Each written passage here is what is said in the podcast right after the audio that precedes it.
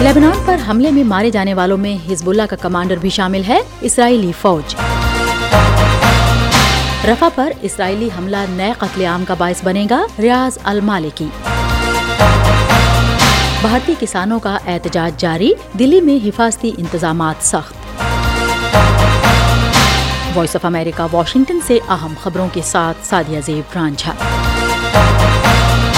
جنوبی لیبنان میں گزشتہ روز دو حملوں میں دس شہری اور حزب اللہ کے تین ارکان ہلاک ہوئے تھے۔ اسرائیلی فوج نے آج تصدیق کی ہے کہ اس فضائی حملے میں حزب اللہ کے ایک کمانڈر، اس کے نائب اور ایک اور جنگجو کو ہلاک کر دیا گیا ہے۔ فوج نے بیان میں کہا کہ علی الدیوس اور دیگر دو جنگجو آئی ڈی ایف کے طیارے کی جانب سے نباتیا میں ہزب اللہ کے فوجی ڈھانچے پر بدھ کی رات کیے گئے ایک فضائی حملے میں مارے گئے۔ ہزب اللہ کے سینئر اہلکار اور رکن پارلیمنٹ حسن فضل اللہ نے جمعرات کو کہا کہ اسرائیل کو جوابی کارروائی کا سامنا کرنا پڑے گا۔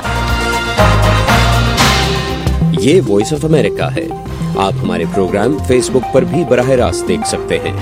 پتا ہے Facebook dot com slash V O A Urdu فلسطینی اتھارٹی کے وزیر خارجہ ریاض المالکی نے یونان میں اپنے یونانی ہم منصب سے ملاقات کے دوران رفا پر اسرائیلی حملے کے خلاف خبردار کرتے ہوئے کہا کہ یہ نئے قتل عام کا باعث بنے گا جس میں ہزاروں افراد ہلاک ہوں گے۔ نحنو نعمل جاہدین من اجل فعلا اسرائیلی فوج کا کہنا ہے کہ وہ رفا میں عسکریت پسندوں کو ان کے ٹھکانوں سے نکالنا چاہتی ہے اور یرغمالوں کو آزاد کرانا چاہتی ہے، لیکن اس نے شہریوں کو اس علاقے سے نکالنے کے مجوزہ منصوبے کی کوئی تفصیلات نہیں بتائیں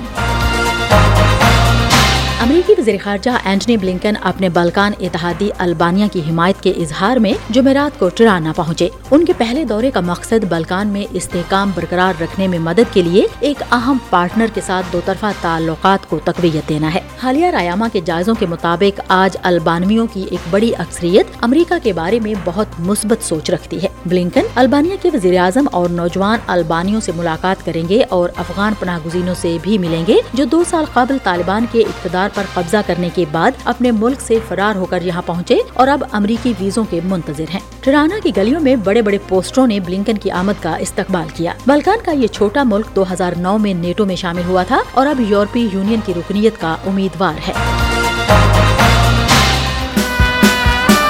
ہمارا یوٹیوب چینل سبسکرائب کیجیے پتا ہے YouTube dot com slash Urdu V O A news. Bharat کے شمالی پنجاب میں کسانوں نے جمعرات کو ٹریفک کو روک کر اپنی فصلوں کی کم از کم امدادی قیمت مقرر کرنے کا مطالبہ کرتے ہوئے وفاقی حکومت کے خلاف احتجاج کیا۔ یہ احتجاج اس بڑے مظاہرے کا حصہ ہے جس میں ہزاروں کسان تیرہ فروری سے ہریانہ پنجاب سرحد پر بھوک ہڑتال کر رہے ہیں اور انہیں سخت حفاظتی انتظامات کے ذریعے شمالی ہریانہ ریاست میں داخل ہونے سے روک دیا گیا ہے۔ پولیس نے مظاہرین کو نئی دلی کی جانب مارچ کرنے سے روکنے کے لیے آنسو گیس اور رکاوٹوں کا استعمال کیا ہے۔ پنجاب کے راجپورہ قصبے میں ریلوے ٹریک پر بیٹھ بیٹھے کسانوں نے کہا کہ ان کے پاس احتجاج کے اس طرح کے طریقوں کا سہارا لینے کے علاوہ اور کوئی چارہ نہیں ہے کیونکہ ان کے مطالبات پورے نہیں ہو رہے۔ دلی تو جائیں گے پکا جائیں گے۔ حکام نے نئی دلی کی سرحد سے متصل علاقوں میں سخت حفاظتی انتظامات کر رکھے ہیں تاکہ مظاہرین کو دارالحکومت میں داخل ہونے سے روکا جا سکے۔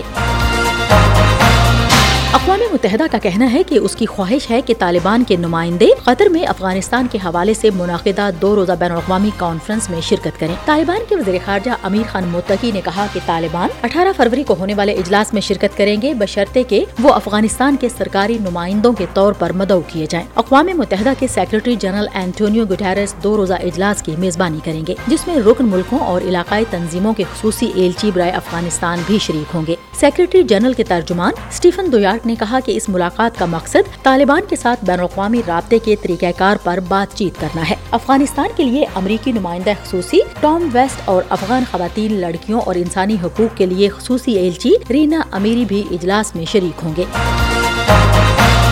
Voice of America Urdu service کا ٹی وی شو ویو 360 آپ دیکھ سکتے ہیں آج نیوز پر۔ پیر سے جمعہ، شام ساڑھے سات بجے۔ مزید خبروں اور اپڈیٹس کے لیے وزٹ کیجیے ہمارے social media handles V O A Urdu اور ہماری website Urdu V O A dot com. Voice of America, Washington کی اردو سروس سے خبروں کا یہ بلٹن اب ختم ہوتا ہے۔ میں ہوں سعدیہ زبران جھا اور میرے ساتھ ایڈیٹر تھیں بہجت جلانی